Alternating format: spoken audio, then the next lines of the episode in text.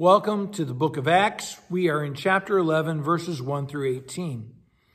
Now, after Peter has preached the gospel to Cornelius and his friends, and they all came to faith, were baptized with the Spirit and with water, Peter goes back home to Jerusalem, and when he gets there, he's got some splaining to do because the apostles and the rest of the church had heard that he was with some Gentiles, and Gentiles are those who are considered unbelievers. They're outside the covenant, outside of God's promises.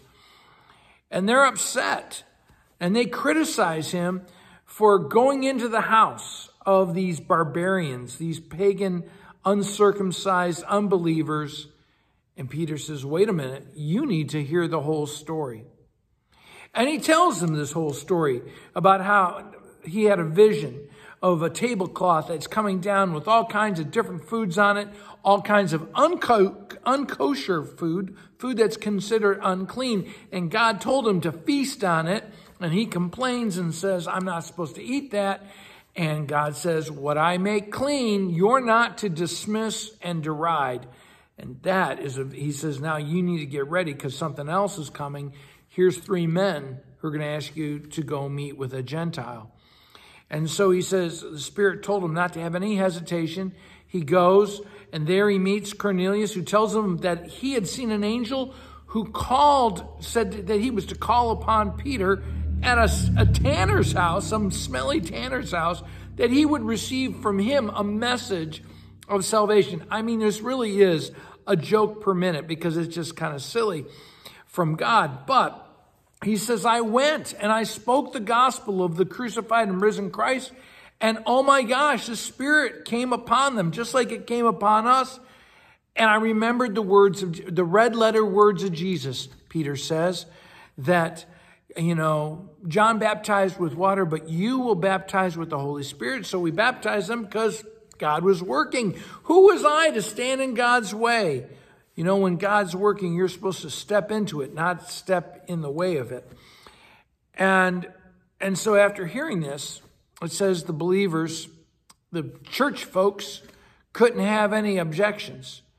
Now, the thing to hear is that when the Bible tells you a story twice, you better pay attention because it means that something really important has happened. This story's been told twice, and the reason why is because the gospel of Christ is for people of every tongue, every tribe, every race. It's not tied to any one culture.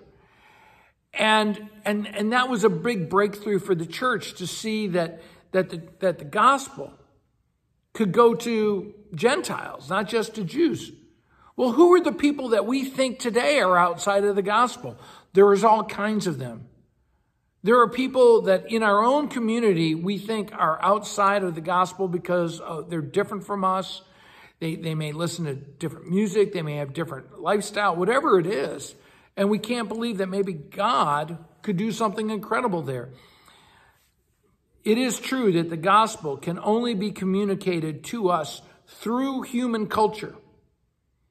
But the gospel always transcends that human culture because the kingdom of God is bigger than human culture.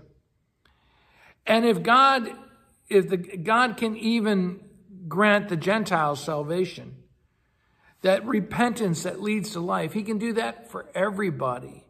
Everybody you and I know. So who is it that maybe God is calling us to reach out to and not say they are unclean? Well, thanks, my friends. Have a blessed day. Thanks for joining us today for the Daily Plunge. We hope you hear the Lord speaking into your life. We invite you to subscribe so you can receive this plunge into the Word daily. If you found inspiration from this daily devotional, why not share it with someone you know? It is available in video on Facebook and YouTube and in audio format on Apple iTunes, Spotify, and everywhere your favorite podcasts are found. If you want to help support this ministry, go to Apple Podcast and give us a short five star review. Finally, we invite you to join us for worship on Sunday mornings at St. John's Lutheran outside Fort Wayne, Indiana. Check out our website at sjlt.org. May the Lord bless you this day.